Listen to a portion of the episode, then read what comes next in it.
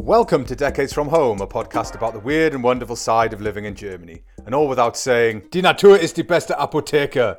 I'm Nick Houghton of forty percent german dot com and I'm joined by my co-host Simon Maddox. And this week, we're joined by another guest co-host. Welcome to the show for the second time, Delini Algemar, who you may remember back from episode twenty-three. How are you both? I'm good, thank you. Nice to be here. Yeah, doing well, doing well, thanks. So what's been happening since we spoke to you last, Dilly? What's been going on? Very exciting stuff. It's the beginning of the end of summer. The end of summer is new. Yeah, it's Simon's personal obsession is the end of the end of the seasons. He's always he's always very concerned about them. Yeah, what about you, Simon? What's been going on? Same kind of deal, really. Like enjoying the garden and sort of the last throes of decent temperatures. But as I said last week, Uh, was my, my wedding anniversary, and so oh of course yeah we've got a to be continued to catch exactly. up on yeah exactly so the, the big reveal comes. Anyone at home who is thinking what was that iron gift that Simon got his wife, uh, you'll be thrilled to, to know now the truth, and it is a hammered iron bowl. Mm. Very nice. It was filled with candy as well, so that hits both of these six year anniversary gifts, and my wife followed suit by making me, I'm not sure I can call it a cake.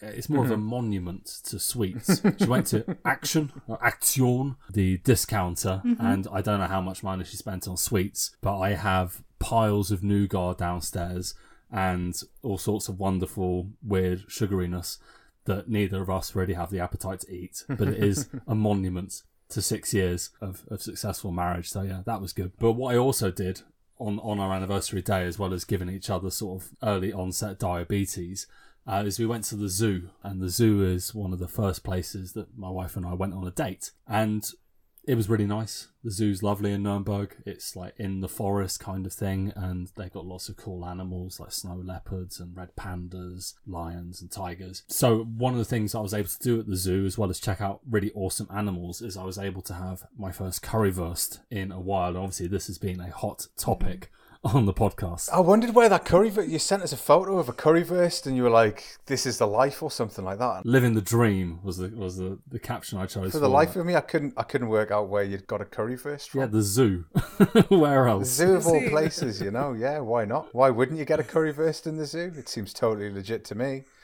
Yeah, and it was it was a bio currywurst as well, mm-hmm. so it was a, it was a top draw. It was it's the most expensive currywurst I've ever had. That is certain. But what I kind of wanted to talk about was that it's absolutely wild to me that you can go to the zoo here and buy beer. Is that not a little bit odd? Who signed off on that?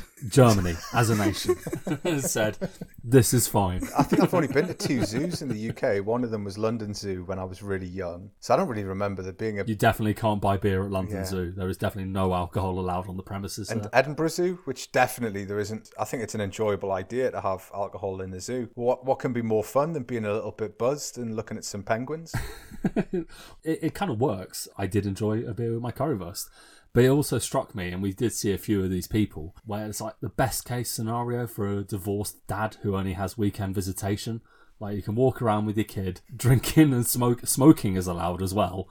Yeah, smoking's allowed, yeah. So yeah. you can drink and smoke with your kid in a place where there are other people to supervise your child if it runs off. It just kind of struck me that that would never happen in the U K or the U S. And I don't know if any other European nations are so laissez-faire with their beer consumption with deadly animals in the mix. Got to assume like the French would be into it. I'd assume a French zoo would be like, okay with alcohol. Zoos are quite depressing, right? That's what I find anyway. I find zoos like they're, they're animal prisons, right? True, yeah. I'm not sure alcohol is a, is a depressive, so I'm not sure if it's really doing anyone any favors by like, here's a really depressing location for you to drink this de- this drink that makes people depressed. I've, I've had it. Is it is it maybe to bring in the people? Was there a time when smoking and drinking were banned in a zoo and then nobody just turned up during the weekend? I, I can't imagine any other scenario. Augsburg Zoo, now with more smoking. Drink all you want. Get, see, see a duck and then have a pint and then see an elephant and then have another pint. There was also a, a pretty cool set of dudes that decided uh, whilst they were looking at the tiger mm. that what it needed on top of their beers was a joint. Uh, so there were two dudes just like smoking weed out in the open in front of That's kids. That's pretty risky. Yeah, my nose was twitching. I was just like, why? Oh, those guys are smoking a joint. It's just like being back in Portland. Yeah, that was, it was pretty weird. Now, that, that I would have said was a much bigger risk than, than drinking, because the punishment for possession in Bavaria is pretty pretty tough. They really they really don't like that electric lettuce, do they? Yeah, I think drinking and smoking probably wouldn't be a good idea in one of those environments, especially like, what if like you have one of those animal escapes? But there, there was some zebras that recently escaped. I think it was Houston Zoo. Some zebras got loose, and the local law enforcement have given up trying to catch them because apparently, quote, they're too fast. Which is just lovely. I love these good old boys. Fix anything, but oh, being outwitted by some zebras. Of all the animals that could like break out while you're in a zoo, like zebras are a pretty good option. You're not going to mm-hmm. be too concerned if a zebra comes wandering up to you. You won't get mauled by them. There is that. But I imagine a herd of zebras, they, they could trample you. They could trample you quick. Zebras are Geordies though, aren't they? So they just see me and they'd be like, ah, we'll not trample this guy. He's, he's a Newcastle United fan as well, you know. Yeah, but is that enough to stop a Geordie punching that zebra, having mistaken it for a police horse? Um, probably not. I mean, we do have a track record of punching horses, so I mean, I mean it's once, but I mean once is enough. Explain, Dilly. There was a football match between Newcastle and Sunderland. Was it drinking? Was oh, it drinking always. Like in the German zoos? No, no. This is just drinking, just average everyday British drinking. You know, like uh-huh. It's a Sunday, let's get hammered. And basically, there was a big football match between Newcastle and Sunderland, and Newcastle lost quite badly. Uh-huh. And then the next day, the newspapers were full of images of a Newcastle fan punching a police horse. It's one, it's one of those things that you can't, you can't talk your way out of. Someone will be like, we have a conversation, and you'll be like, "Oh, I'm from Newcastle. Oh, you like punching police horses, don't you?" And I'm like, "No."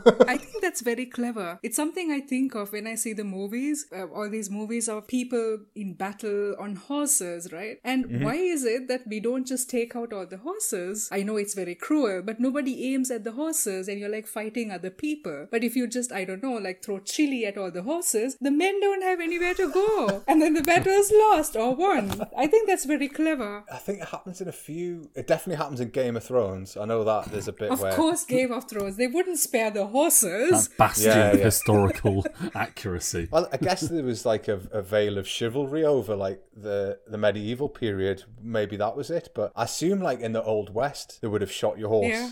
And like left you to, to your own devices. When you go and see the, the armories here yeah. in Germany, they do have huge suits of oh. armour for the horse. Mm. It would include a skirt that went down to floor length, so they couldn't be attacked. So it obviously was an issue at one point. Going back to the drinking and zoos, I think it's an example of places in Germany you wouldn't expect to find beer, like a motorway service station or like mm. a, a gas station. These are places that shouldn't sell alcohol, but you walk into a, a Tankstelle here and there's like the energy drinks, then there's like a fridge full of beers. And I'm like, really? I've got another even weirder one, I think. Yeah. Swimming pools. Yeah, you talked about swimming pools and schnitzel, didn't you? You can you can drink beer at a swimming pool here. Not maybe not everyone, but the ones I went to up north. There was a restaurant that sold everything, including beer. Why not get drunk and swim? That's never going to be a problem. Definitely a hazard, right? Like water and alcohol. I mean, the glass, at least the glass on the tires. Is it slipping hazard? Yeah. It's all relative, isn't it? I mean, like in, in Russia,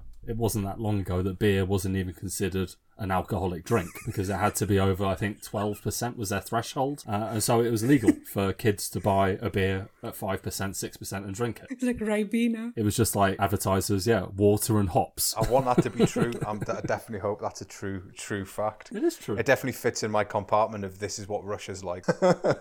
Hardy, that's what it is. I'm not drunk, I've just had beer. But you have like a lower age of, to buy alcohol in Germany. So you're sixteen to drink beer and wine. I think it's eighteen to drink spirit. And that creates a strange scenario where you go to Oktoberfest or you go to like a beer festival and you walk in and everyone's sitting at beer banks drinking beer or Weißweinschorle. And then there's like a little section that's got a security guard and a fence around it and it's the cocktail bar. And they protect the cocktail bar like it's the most important V I P in the building, you know? And it's just like, like I've been I D'd and I, I, I'm, I'd love to think that I look like I'm, I'm eighteen or under eighteen. But like when you're being I D'd, I think it was in, since some Dorffest a couple of years ago, I got I D'd. And I was just like, you're a bit overzealous, aren't you, mate? Can't you see my grey hairs? The law's the law. Well, that's it. It's like alcohol, alcohol you wouldn't expect to find it. And then alcohol in places you would expect to, to find it, but secured by the burliest looking security guards this side of Munich. So I don't quite understand what the lesson is from this. It's like, if you go to a service station or a zoo or a swimming pool, you can buy alcohol. But if you're in Oktoberfest, you've got to navigate security. I, I don't quite understand. It's very weird. Yeah, I'm pretty sure I couldn't buy a cocktail at the zoo. Uh, so I think there is that clear distinction between beer and wine and everything else. Cocktail night at the zoo. Mm. Do you want to hear an alcohol and Sri Lanka fact? Yeah, yes, go please. on, please. We'd love to. So in Sri Lanka, women are not legally allowed to pay for their own alcohol, meaning that they shouldn't be drinking. It means that when I am in the supermarket and we buy beer, so I'm with my father, my father's grinning from ear to ear because uh, I'm paying for the groceries. And and then they say, no, she can't pay because there's beer in it. So then I'm grinning ear to ear because my father has to pay for the groceries. That's bizarre. It's very bizarre. Is it a twentieth century law or is this going back further than the twentieth century? No, no, it goes back. But um, at some At some point, I think it was either in two thousand nine or two thousand eighteen, a president reversed the law. He reversed the law, then he slept on it, and a few days later he he went back on his word and women can't buy alcohol. He slept he slept on it. I'm being kind. Like, I'm being kind. It's a terrible reason to like change your mind, granted. I've never heard of a politician like just flip-flopping that quickly and just being, hey, whatever, you know. Just going to change my mind, but... Did, like, tens of thousands of Sri Lankan women go out and get absolutely shit-faced to celebrate it? Is this what made him change his mind? Was it, like, social disorder? I don't think that was the reason. I think it he, it somehow occurred to him that the Buddhist Sri Lankan culture can't have women mm-hmm. drinking, at least officially. I don't think he explained it very well, and therefore I can't either. Yeah, if he doesn't have any logic, then I'm sure you explaining it is going to have sort of minus logic at that point. But drop day for this here episode number forty is the eighteenth of September, the year of our Lord twenty twenty-one. Today, it turns out, is quite a lot of things. Uh, it is apparently International Red Panda Day, which is awesome. Nick, Dilly, are you fans of the mighty red panda? And if not, what is a better animal in the zoo? What is a red panda? Oh my god, you are such a lucky person if you're about to learn what uh-huh. a red panda is for the first time. It is the cutest combination of panda and lemur, and they are divine. Oh, it looks like a little fox. Dilly's just fallen in love. When you see video of them being surprised, ooh, pure internet gold right there. So yeah, take a moment and find a video. Red panda surprise. Oh, they're cute. I mean, they're cute, but like they're so memeable that they've become almost like a parody. It's one of those like, if you had red pandas in your zoo, there'd just be loads of Instagram influencers standing next to them going like, look. Look at the panda. I'm with the panda. Me and the pandas are friends. We're all wearing Gucci, you know, or whatever it is that in- Instagram influencers do. Is, is, is that your honestly your favourite animal in the zoo, Simon? Uh, yeah, I'd say so. Never lets you down. There are more impressive animals, like the rhinoceros is just mm-hmm. a, a magnificent animal and so foreign from anything you experience in day to day. But yeah, the red panda, it's just, it's the cutest, it's the fluffiest. It's the most adorable, and I want to cuddle it so badly, and I don't want to cuddle a rhino. It is fluffy. Monkeys and yeah. apes all day for me. It's the only reason I go to a zoo is if, if they have a gorilla, that's a good reason to go. Apes are fun, but what you want is like lemurs or something like yeah. that, something with a tail that like hangs off of things. I, I love something I love like lemurs. That. Anything like that would be right up my street. But okay, so Dilly, do you, do you have a favourite animal at the zoo? I don't know if I want to see elephants at the zoo, mm-hmm. but I just generally like elephants. Um, particularly since I've come to Germany, I appreciate things larger than mice more than I did, I think. Because in these forests, you don't come across mm-hmm. larger animals. I mean, I haven't seen deer. The wolves are back, I hear, but they may also retreat just as fast if some people have their way. So I do appreciate a good elephant. It's massive. It's just larger than life. Just seeing an animal with that big is a treat. And to see something like a trunk is yeah, even right. more of a treat. I, I have a good elephant fact. Oh, do share. The word jumbo, we used to mean very big, comes from the first imported elephant into America for the use in a circus. He was called Jumbo, and from there we use the word jumbo to mean massive. massive. And also to mean elephants, right? A jumbo. Yeah, you have jumbo and then Dumbo, of yeah. course. So that anything with a U M B O suddenly became like part of the elephant vocabulary. Ah. Do, you, do you want a secondary elephant fact? Yes. Do share. Up until like the, the early twentieth century, it was assumed to be a fact that elephants only drank wine. So if you saw an elephant in the zoo from like the sort of the inception of zoos in the Victorian era and sort of the mid uh, nineteenth century, you'd probably be seeing a drunk elephant. And in fact, that th- this was common thought in, in France up until the nineteen thirties. So if you couldn't find a drunk elephant in sort of Britain or America, you might have found one in France. But yeah, for centuries they were just giving elephants wine, and they were like, why are they dying so quickly? Like, they've all got alcohol poisoning. They're not being poisoned by the water. No. Good point. I mean, I wouldn't have drank the water either, you know. As well as International Red Panda Day, it is also Cheeseburger Day. Uh, so if you're looking for an excuse to smash your way through a big old sweaty burger, there you go. You are welcome. The next two feel suspiciously like a Facebook plan for further growth. It is also First Love Day and Locate an Old Friend Day. Is this a friend from ye olden days or a friend who is enjoying retirement? Either way, get logged on and find an old friend, or if social media is not your thing, get out into them woods and see if you can locate that friend that went missing all those years ago. As I said at the top of this section, it turns out today is a lot of things. What other things, I hear you ask? Well, it's also Read an Ebook Day. Mm. Any recommendations for a good ebook, you two? Is that a real thing? Read an Ebook Day? Yeah, sponsored by Amazon Prime, I think. Ulysses. I would recommend that as an ebook because it's very heavy. But isn't the best thing about Ulysses is the fact that you can put it on your shelf and be like, no. Look at this. No. Look at this beast. And impress no. your visitors. I read a no. hundred pages of this. No. I've got a copy of Ulysses and I, I don't put it on my bookshelf for that exact reason. I'm modest, you see. I just keep it in a drawer. Away from people. The drawer of shame of books you haven't finished. Books, it is a, really is a book I haven't finished. I'm halfway through it and I've been reading it for five years. So I'll get there in the end, I'm sure. But I think that's a genius idea. Get get Ulysses because it's heavy. I thought ebooks were the, the sole preserve of fan fiction and weird Fifty Shades of Grey amateur authors. That's what ebooks are for, isn't it? For like self-publishing. I mean, it makes self-publishing a hell of a lot easier, sure. But any big title is being published as an ebook, hardback and paperback these days. I'd recommend an ebook by this uh, aspiring author called Nick Houghton. And it's you'll write the book before you can start plugging it, bro. No. And he hasn't finished reading Ulysses. That's what it's called. I'm not finished reading this book and what, and other stories. There's a book I'd recommend. It doesn't necessarily have to be an ebook. No, it has to be an ebook. The whole point of this is it's ebook day. Like, okay, then um, uh, some fan fiction about all the Doctor Who's having some kind of sexual uh, meet-up. I don't know, something like that. I guess that's okay. My option. Did not anticipate that answer. No, but I can't get the image of David Tennant out of my head now. See, I've done you a favour, Dilly, if anything. You have. Right, moving on. Today is also Hug a Greeting Card Writer Day. Because, you know, greeting card writers need love and affection too. It's not fair they dole out all these lovely sentiments and get nothing back. Really, screw you guys who are not hugging your greeting card writer. Um, not to screw with the semantics, but aren't we all greeting card writers? I think if, yeah, that, that logic means you get a hug. Anything for a hug. David Tennant, a hug from David Tennant. You want more days? You've got it. It's also Eat an Apple Day, Water Monitoring Day, Respect Day, and Gymnastics Day. So if you really want to nail the heck out of today, you need to snap on that Lycra onesie, head to the reservoir, test the water by dousing your apple in it, and then respectfully disposing of the core. You can do it. Be all things to all people. How do you celebrate Water Monitoring Day? Do you just like pour a glass of water and look at it and be like, mm, it's it looks like water to me? You That's pour it on the pavement and say, this good. pH is for my homeboys.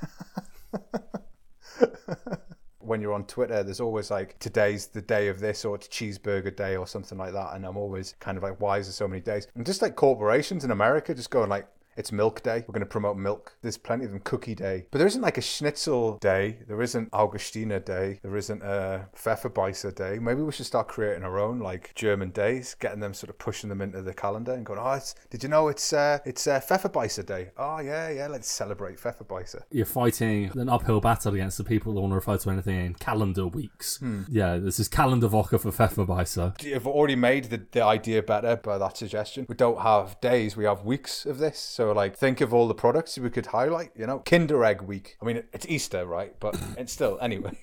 I don't know. I think you could come up with something like uh, it's pineapple on your Schnitzel Day and people will egg your new house. Oh yeah, imagine like imagine the, the, the shit you could cause online. I remember I, I, I posted something at Christmas about putting Stollen in the toaster and the amount of like opprobrium I got for it. People were really They were really upset at the idea of putting Stollen in, in a toaster. It's a great idea. There was someone that did cheese on toast Stollen in the end, which was... Genius. Challenging to accept as reality, but I kind of want to do but it. But I love that person because they totally took all the all the shit from everyone else. They, they were like, my de- deflector shield went up and it's like, look, I've got cheese on my Stollen. And everyone's just like, no. And they sort of went after, went after them. So like, I was quite thankful that they were... They were there to help, but... To bring back a semblance of normal service, today is also the birthday of the great Samuel Johnson, or Doctor Johnson, as he's often called. Doctor Johnson is, of course, the man who published a two-volume A Dictionary of the English Language back in seventeen fifty-five. It was not the first dictionary, but it was the largest and the most comprehensive in terms of definitions. Johnson did not work systematically from a word list, but marked up books he read for copying. It is no surprise that some earlier dictionaries contained more words, and the Johnsons had some striking omissions. For example, the word literary was not included in his dictionary. I wanted to try and impress Simon and Dilly with my Samuel Johnson knowledge, so I'm going to lay it down. This one I think you'll both appreciate. Okay, mm-hmm. So Samuel Johnson was known to drink up to twenty-five cups of tea in one sitting. One sitting? I don't quite know what wow. one sitting consists of, but his biographer said, I suppose no person ever enjoyed with more relish the infusion of the, that fragrant leaf than Johnson. Mm-hmm. And, and Johnson's quote was, tea's proper use is to amuse the idle and relax the studious. That's good, do like that. How long was one sitting? I'm, I'm, I'm just wondering at his bladder, twenty-five cups of tea and one he was, sitting. He's a big bloke, so I mean... I mean, one sitting. I mean, it's also it's the eighteenth century, isn't it? So one sitting could be like eight yeah. hours. Go to Missus Miggins's, um... Missus Miggins's tea house. Okay, so that's one fact I've got for you about Mister Samuel Johnson. Doctor. Sorry, Doctor Samuel Johnson. I do apologise. I should give him his proper title. He also lived a very long time. He was born on eighteenth of September seventeen oh nine and lived until the thirteenth of December seventeen eighty-four. So pretty long-lived bloke. Mm, that's a decent, yeah, decent chunk of time. Despite being famous for writing the dictionary. He didn't finish his Oxford degree. He's also become a meme as well. There is a portrait of him looking confused at a book, breaking the fourth wall and looking at the artist. And it's now used as a, like, what did he say? Type comment. Or what did you write? Because it's definitely referring to text. So yeah, Doctor Johnson is now a meme. Well, it, apparently a young, a young Samuel Johnson was turned down for a teaching job because the... Uh, head teacher at the school was worried that his the way that he distorted his face would scare the pupils. So that does does speak to uh, the particularly odd look that the man had on his face at irregular times anyway. So. Oh, he sounds very expressive. Oh, that's so nice. We sound like terrible people.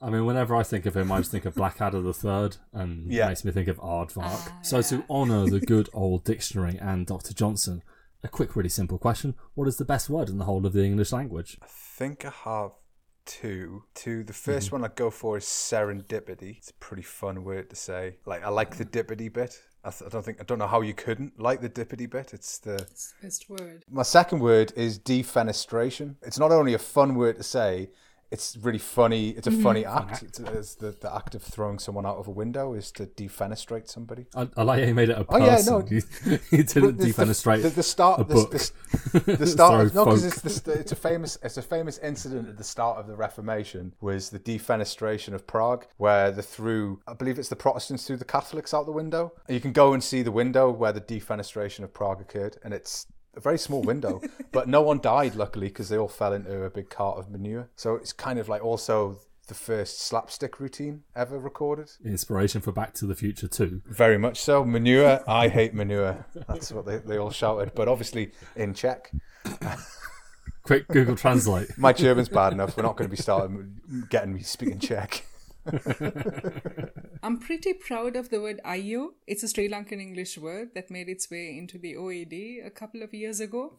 So it's A Y Y O. It's an exclamation that can mean anything. It can mean a range of emotions. So ranging from sad to, oh, ayo, the dog is so cute, or the red panda is so cute, ayo, to, you know, someone died, ayo, or you spilled the water everywhere, ayo. Yeah, it's quite versatile, and I'm very proud of the Sri Lankan English word in the dictionary. It sounds like something my wife would say, ayo, Nick, you've forgotten to do this. Oh, yeah, I did. Oh, sorry. Whoops. It's quite fitting, yeah, yeah. I'm also desensitizing everyone to it, because I say it a lot, and I want people around me to know the meaning. Uh, well, D- Dilly, D- Dilly and me have, have said what our favourite words are. So, Simon, what's your favourite word? I, I'm a huge fan of the word ineffable. It's, it's just, it's a good word. Ineffable. And it also, it, if something can't be effed, it's ineffable. Uh, it's ineffable. It sounds posh, I must say. It's ineffable. That's pretty much my role here. Yeah. Welcome to the dynamic of Decades From Home. I'm...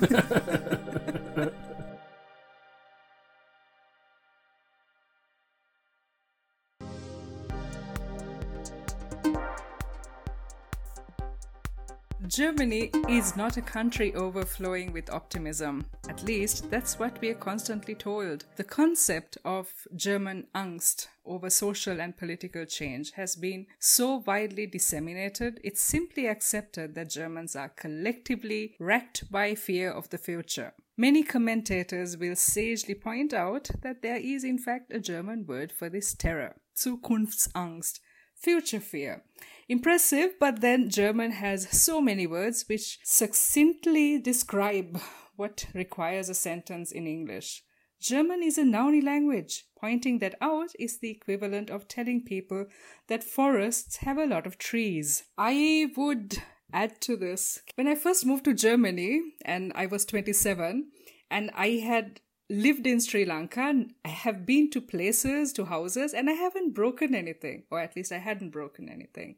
But then I come here, and then friends bring up the um, the Haftpflichtversicherung. Do you have Haftpflichtversicherung? Mm-hmm.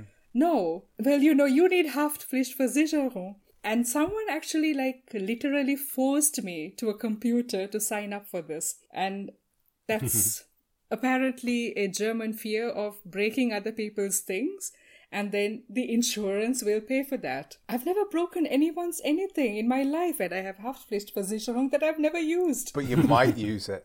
You might use it. So, in that case, Nick and Simon, what is your biggest Zukunftsangst? Short-term or long-term, I guess, is a good responding question to that. You shouldn't answer questions for questions, really. But you just did. I think we can go long-term when it's Zukunftsangst. Because short-term, right? I'm worried about Newcastle getting relegated. But long-term, I guess it's climate change. But but I'm really focused on that short-term. Climate change, I'm with you on that. I'm going to do, join a demonstration in Gießen in a few weeks. Yeah, it kind of has to be that. Any other choices is very selfish uh, at this point. Like when we look at the issues coming to huge swathes of the world in the next fifty years in terms of climate change. Mm-hmm. Like, yeah, Greece and Turkey, obviously awful what happened there, but nothing compared to what's going to happen uh, in parts of northern China, where humidity will be just unsustainable for human life within our lifetimes. Currently, Germany's fears about the future are coalescing around the upcoming election, and specifically the end of Angela Merkel's time as Chancellor. Lauded for many things during her time in office, one word comes up over and over again as Merkel leaves the stage. Stability. Above all her successes, and despite her failures, she steadied the ship, presided over massive economic growth, and managed to maintain a level of popularity that few politicians ever achieve, let alone those in power for a decade and a half. For more on that, please do check out last week's episode where Courtney Tens laid it all out for us. How does this supposed angst manifest itself day to day? Do Germans spend their time rending their clothes asunder, weeping and wailing at the top of their lungs? Well, not quite, although I wouldn't rule anything out. Usually fear of the future is met head-on among the population. We all know we can't control the uncontrollable, but in Germany, there is at least hope that the worst effects can be negated. So, question guys, what are your fear management techniques? Do you have any specifically German fear management techniques? I find hiding under my desk is quite good. I don't know about you guys, what, maybe screaming into a pillow, perhaps? Oh, who knows? A big Euro pillow, an eighty by eighty to take the massive scream I need to let out. I've also found schnapps and beer to be quite effective at uh, curtailing fear. Ah, the plum schnapps. That's why he's making all the plum schnapps, is because he's, he's stocking up just I'll in case it. It, all goes, it all goes wrong. I'll take the edge right off. I don't know, dr- drinking seems like the obvious one. Like, it's, too, it's almost too obvious. I like um, going on hikes with my partner, so we take time on weekends. Uh, we find a nice forest somewhere and we drive there, we mm. get there and we walk the entire length of it. That takes your mind off things until you come to all the trees cut down that no one has replanted, and then you have angst all over again. Just taking a break, being one with the nature, as they say, it helps quite a bit. I'm I'm, I'm concerned, Dilly, that you're far too wholesome for this podcast. But what I like is there's a secret narrative now of, like, is Dilly making making Simon and Nick better, or is Simon and Nick making Dilly worse? Worse. Yeah, yeah, I really. Were. So n- next time you're on, if you're like, well, I had a bottle of schnapps at the weekend. I was swinging from a bottle. No, it's just beer. It's not even alcohol in some of the countries. What you're complaining about? I had a fight with a man in the street. I didn't even know his name. Geordie night out. Excellent. Yeah. So insurance is one example of German attempts to negate the dangers of the future. Most Germans have at least one form of insurance or another, and plenty of options should they decide to get more. From massive national providers to small mom and pop run companies, there is an insurance option for everyone. Anecdotally, when I lived in the centre of Augsburg, there was no corner store nearby. But we did have a bakery and two insurance brokers in our street, all three providing various comforts for their angsty clientele. Germans are also prone to saving their money. twenty twenty marked the eighth year in a row that private households of Germany save more money than any other country in the Eurozone. The Stiftung Warentest, a consumer organisation, is still the mark of the highest quality, and through its stringent tests of consumer products, it helps shoppers make the right choice from soup to laptop computers. The trend for buying massive American-style S U Vs and pickup trucks points to a desire to remain completely safe, or possibly the growing trend of German penile overcompensation. It's, de- it's definitely the, it's the, it's the little dick thing, though, surely. Like. Yeah, totally. Every time I see anyone in one of them Dodge Ram trucks, I'm like... Oh, who doesn't even know the road rules? I mean, like, the, the massive B M Ws and Mercedes, like... Nine times out of ten, it's some like old dude. Yeah, it's very scary to see him driving a ship on wheels. At least he's kind of, he's like, fuck it, I'm retired, I'm going to spend my money like this. I kind of respect that. But if you're some like cowboy wannabe getting into your American-style pickup with shitty yep. performance and consumption, yep. really makes my blood boil, and there's loads of them around where I live now. I saw a car at the zoo and it said Bavarian Redneck on it, and I was just like, you suck. You suck so hard. German angst isn't necessarily irrational or totally deserving of ridicule. In some ways, being fearful brings a sensible level of caution. Nevertheless, caution isn't the same as precognition. We can't predict the future, and only a fool would claim they could. Merkel angst is nothing new in Germany. If we go back to the beginning of her time in office, it wasn't entirely clear that the newly elected Angela Merkel would go on to be the exemplar of stability she is today. Deutsche Welle published a list of the most prevalent fears in Germany today. Topping the list with fifty-three percent of respondents citing it as a fear is... What? Is it sharks? No, it's not sharks. Uh, is it a Skynet-style A I system that wipes out all of mankind? Nope. Um, is it a meteor striking the planet and wiping out all life on Earth? No. Is it the emergence of a new breed of hyperwolf who gains a taste for human flesh, decimating the human population? No, it's, it's, it's not that. Oh, okay, is it is it Laschet? No.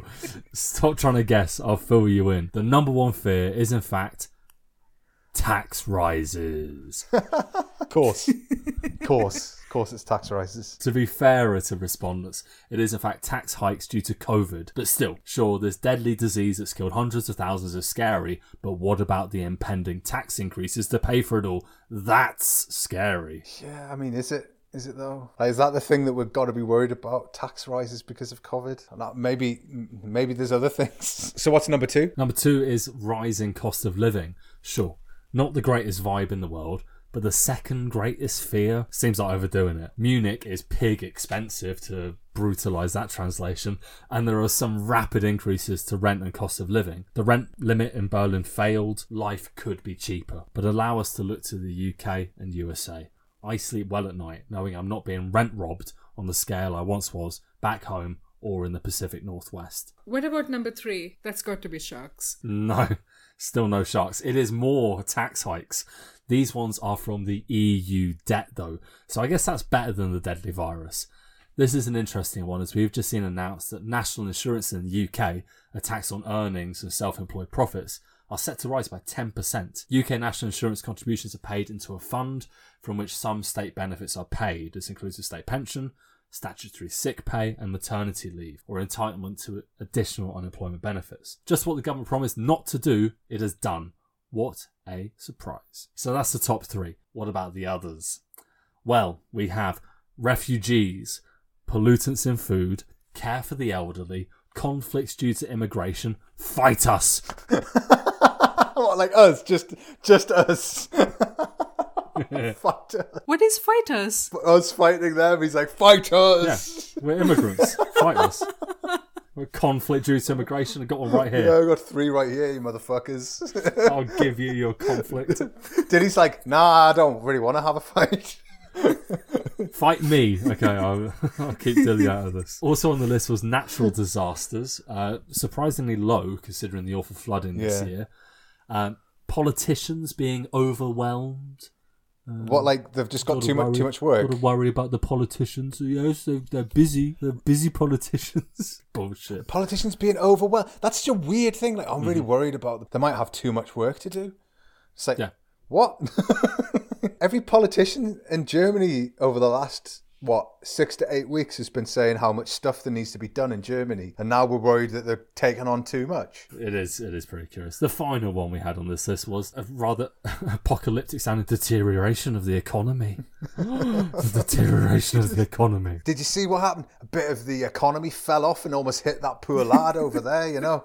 It's like, just, it's fallen from the sky. It's deteriorating. you, you know what this reminds me of? Are you too familiar with the T V series Wilsberg? I've heard the name, but I've never watched that. It's a German detective no. series based in, I think, Munich. So you have this detective and his sidekick is a tax officer. You know, there's no muscle involved, but whenever like something goes wrong, you have the tax officer showing his I D going, we we have to like go over your accounts or something. And, and, and you can see the fear in people's faces. So I can, I can completely imagine this whole fear of tax increases and stuff. It has a T V series going. I think there is like an honest to God terror of the idea yeah, of like yeah. having an it audit. Is the Steuererklärung. I certainly wouldn't want it happening to me. Actually, now I am afraid. I wasn't afraid before, and now I, now I have the fear.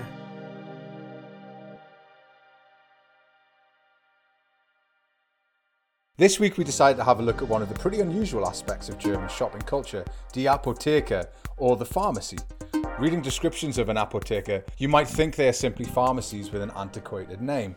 Stepping into an apotheker is actually a chance to encounter a world of high fantasy, where mysterious jars of herbs and vials of indeterminate liquid are watched over by the steely gaze of a patrician-like figure adorned in a blazing white coat. Now, this is my experience of Bavarian apotheker, but I'm not entirely sure if it's accurate for the rest of Germany, but I'm not sure if that's just because I live in Augsburg, and Augsburg is essentially like a giant cosplay set for people who want to pretend they're still in the Middle Ages. I I, I know the kind you mean. Sometimes you have like very old establishments with their nice uh, mortar and pestle somewhere in a window and uh, these wooden drawers that you mean. But the one I go to here in Gießen, you have um, wooden drawers. The, uh, they just come out of the wall, but with medication, so not herbs. But there is a lady behind the counter, and there are two ladies.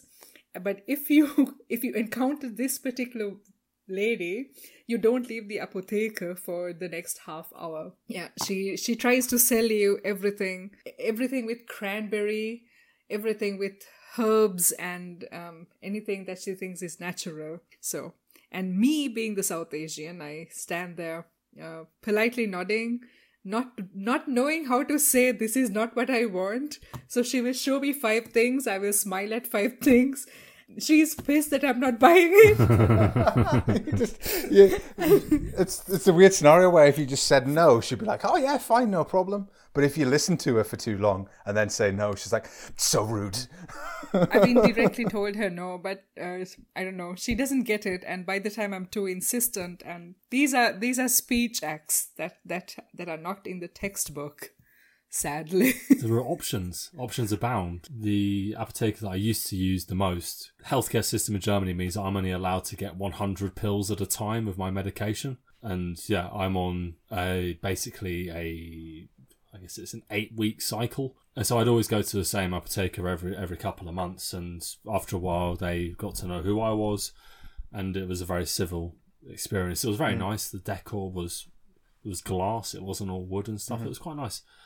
Um, but yeah, since I left, since I've moved, I've now explored a couple more apothekers, and I found ones that are like modern white nightclubs. Everything's like shiny and glistening and clean and sterile. And the one nearest me now is what Nick described at the top of the section. Everything is mahogany coloured. Uh, there's a lot of bronzes, uh, far more bronzes than any apotheker should need. But it, it feels and smells nice. But at the same time, mm-hmm. what I want from my apotheker, I want to go in, give my prescription, get the pills and leave. I, I don't want to be upsold anything. Uh, like Dilly, I don't want to have a conversation about my my health. Mm-hmm. And I don't want them to question my doctors. I, I'm I'm having the pills that are written on that piece of paper. Please and thank you. Goodbye. But yeah, I, I think this this old school apotheker that you talk about, like they're nice. They they it makes you feel like you're in Germany. That's for sure. Definitely more personable than like some of the pharmacies you get in the U K where they're sort of stuffed into a supermarket, or like you go to the pharmacy and you go, here's my prescription. And they go, thank you, no problem. And then you do your shopping and you pick mm-hmm. it up and you leave. I kind of like the fact that there's a level of interest in, in what you're doing, but at the same time, like you said, I'm not really into the idea of them going, well, I, I know a lot of doctors, uh, they prescribe this, and I'm like, good for those doctors, top. I'll take what my doctor said, thank you. I, I'm certainly thankful that my medical conditions are recognised by Western medicine, and that is the approved approach to them. Like, if it involved anything homeopathic or cranberry, I would be like, I got kidney disease, and I'm sure cranberry is one of the homeopathic suggestions for dealing with that. I'm yeah, good. one hundred percent. I'm good. Is it is it also the case for you that you get like complimentary pens, little notepads, tissue? Oh, that that's something I do appreciate in a good German pharmacy. My question is like, where is this mm-hmm. being sourced yeah. from? Yeah, and it's not the kindness of the people of the apotheker. They just get given bags of shit by drug reps who are just like, yeah, yeah, have. all these tiny bags of Taschentuch, like that nobody actually wants. It's not a convenient size. But I've not had a pen. When the baby was born, we um, picked up a lot of like notepads, pens, free stuff. They were constantly giving us free baby stuff. But it was like, do you know how the sort of narrative in, in films about like drugs or like the police and stuff is the drug dealer will give someone a taste of something for free and then they get them addicted. That's kind of what the, the food companies do with like babies. They're like, here's this like pouch of stuff that's like a fruity kind of thing. It looks healthy. You give it to the baby. It's like crack for the baby. And then the baby's like screaming at you going like, give me more. I want more. And you're like, what have I done? You know, it's failure. You know, I'm a terrible parent. Although they are known to exhibit the full range of emotions, most interactions with German pharmacists are strained as they attempt to descend to the same level as their clientele while maintaining a heavy disdain for patrons who are foolish enough to ask questions. They might not be wizards, but I sense that given the option, they would be more than happy to see customers explode in a ball of flames. German pharmacists are the masters of their domains, and woe betide any who show less than the expected deference. Yeah, I mean, Dilly, you were saying that you had a quite a quite a tough salesperson in your... Pushy. I'm I'm going with pushy. But I've been to ones where they've been furious. Like, you walk in, say hello politely, and you give them your prescription, and they take it off you and storm off into the back room. And I'm like, what did I say? Like, I don't know what... That it's really, like, permanently angry, and I'm not entirely sure exactly why. Confidence of them sort of unnerves me, but yeah. I guess that's what happens when you're dealing with like large amounts of drugs. Be a bit quite serious, you know, you got to be quite serious. But and the mechanism behind them, I'm always, um, thrills me to see them just typing something into the computer and then things move at the back and a mechanical hand takes something and then puts it into a tube and it arrives at the feet of the pharmacist. That's... Wait, wait, where are you? Like, this yeah. is like the what Magic Kingdom. What? This? What, what?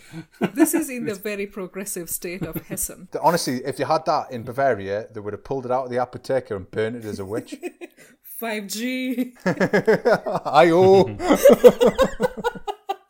The Apotheker hasn't changed much since its inception back in the Middle Ages. Many German pharmacies continue to look like they were furnished based on plans found in a first edition of Lord of the Rings. There are the odd exceptions where modern shelving and lighting have become fashionable.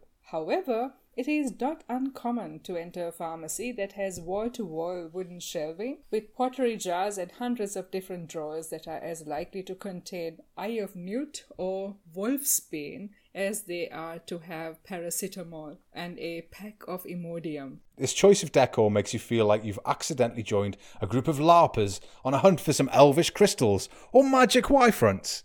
This is not helped by the fact that they often have a mysterious back room that, although I have no proof, I'm sure contains several pieces of the true cross, and at any time houses some kind of demonic visitor.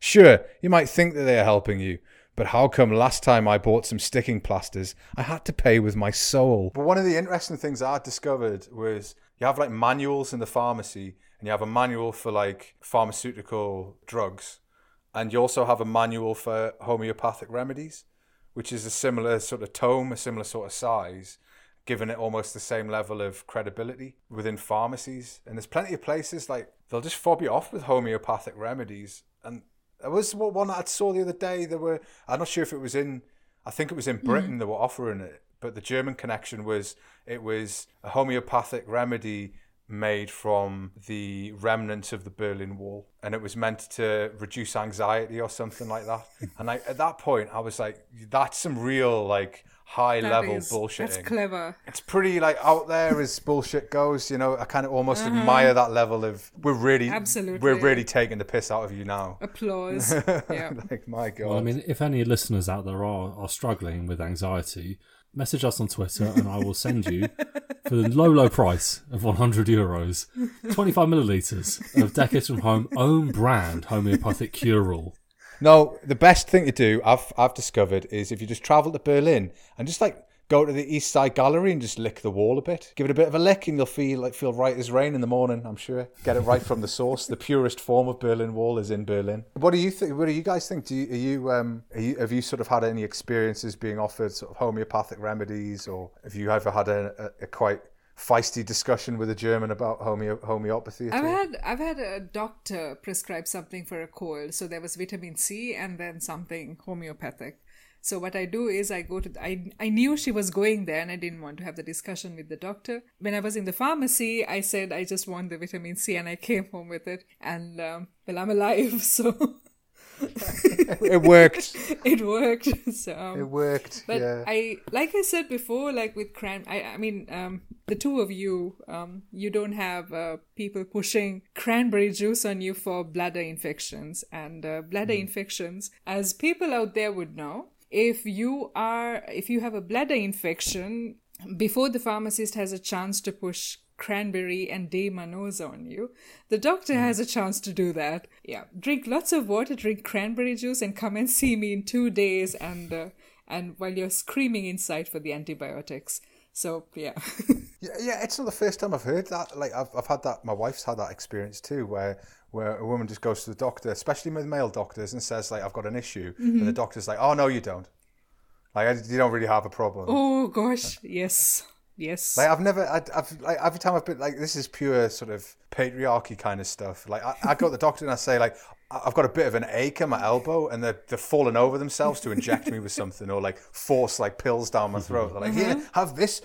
The, here's the Pfizer catalogue. Would you like to choose like sixteen different remedies we'd suggest, you know? Like there's never an issue. It's such a weird difference. Like, do you have to go to the doctors with a man standing next to you? And like, she definitely does. She is ill. And then you'll get like the drugs. I don't understand. Fucking idiocy, like, honestly. Unsurprisingly, German has some very strict laws regarding who can and cannot sell medicine. When shopping in supermarkets, unlike a lot of the rest of the world, you are unable to purchase even the most basic of non-prescription drugs. Legislation dictates that the government has the final say on what constitutes a pharmacy-only product. This obviously gives a lot of power to the pharmacies, But thankfully, German has roughly a billion different laws governing the field. So, I mean, how much better would it be if we could buy certain meds in the supermarket? Like, I'm not talking about, like, a heroin substitute. I'm not looking for, like, dopamine and Reva. But, like, paracetamol or ibuprofen, surely that's got to be okay. I still find it weird that you can't just buy paracetamol, ibuprofen, low-level just, flu remedies. I'm just going to have to correct both of our pronunciations. Ibuprofen in German. And one of my the best conversations I ever had was when I asked someone if they had any paracetamol, and they went, "What?" And I was like, "Do you have any paracetamol?" And they went, "What?" And I was like, "Paracetamol?" And they were like, "Ah, yeah, paracetamol." And I was like, "Like, it's not that hard. It's not that much of a difference. Like, come on, work with me here, people." Like, you can't even get Bonjela. Like, Bonjela is the most innocuous. You've got a bit of something wrong with your gum. Put some Bonjela on it. It's not. It's not like anyone's overdosing on it. But you can't get Bonjela for, like, like outside of an apotheker. Who or what is Bonjela? Bonjela is basically like if you have like, an, mm. if you, say if you bit the inside of your mouth or you had like a, um, some kind of um, something. You burnt your tongue. Yeah, like, or you, you maybe you've done something to your gum, or you got something, cyst or something, a small like yeah. injury to your mouth. You put Bonjela on and it's basically like an antiseptic for your mouth. Is it? Yeah. Is it witch hazel? Is that what Bonjela is? Zaubernuss, apparently, is, is witch hazel. Zaubernuss. Clean nut. Wizard nut. Zaubernuss. Oh, Zauber. Zau- Zauber. I thought you said Sauber. Not Sauber. Sauber. Because the difference is obvious to everyone listening. I, I've got, I'm enjoying visualising a wizard nut. Back to Lord of the Rings without even realising. Indeed. Indeed. It is hoped that having so much legislation ensures that customers will receive high-quality medicine from informed pharmacists. The many rules governing pharmacies also prevent modern corporate ideas taking over, in the hope that conflicts between profit growth and patient care can be avoided. It is argued that opening the market to free competition would only decrease the care offered to customers, but the government has yet to consider any kind of revision.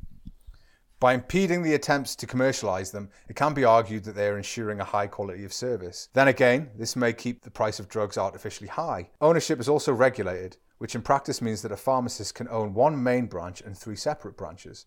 There seems to be a lot of protection in order to give patients peace of mind, which is quite interesting when you discover that medicine in Germany recognises homeopathy, as we said, as a legitimate course of treatment.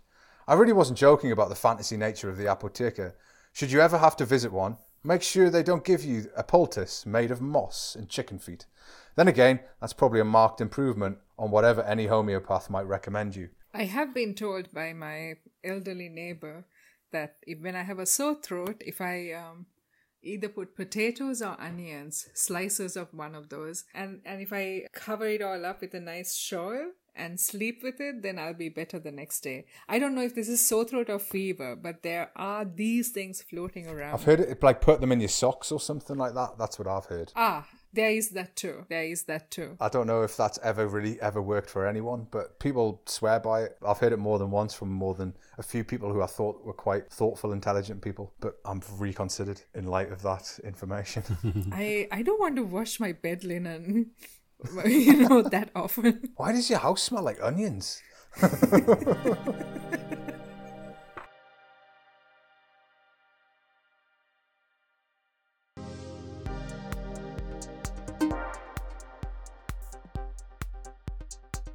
Hello, Freunde. A big thank you to Diddy for joining us this week. You can look forward to her joining us in a few weeks' time. If you're enjoying the podcast, why not give us a rating on iTunes or retweet us like Jonathan, Snooker, Al and Reagan's Bloggerin did. Thanks to all of you for the support. If you'd like to support the show and gain yourself a shout out on the podcast, retweet us, share a link or post with the hashtag Decades From Home, all lowercase, on Twitter or Instagram. As ever, if you have any questions, feedback or maybe an article or topic you'd like us to cover, you can tweet Simon on at Decades From Home, you can tweet me at forty percent German, you can also get us on forty percent German at gmail dot com. If you have time, take a look at forty percent German dot com. Weekly articles are up every Saturday. All that's left to say is thanks and bis zum nächsten Mal. Tschüss!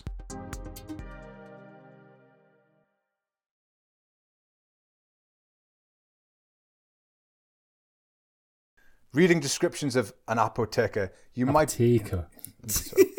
I know, I always get it wrong. Um, yeah. Apotheker.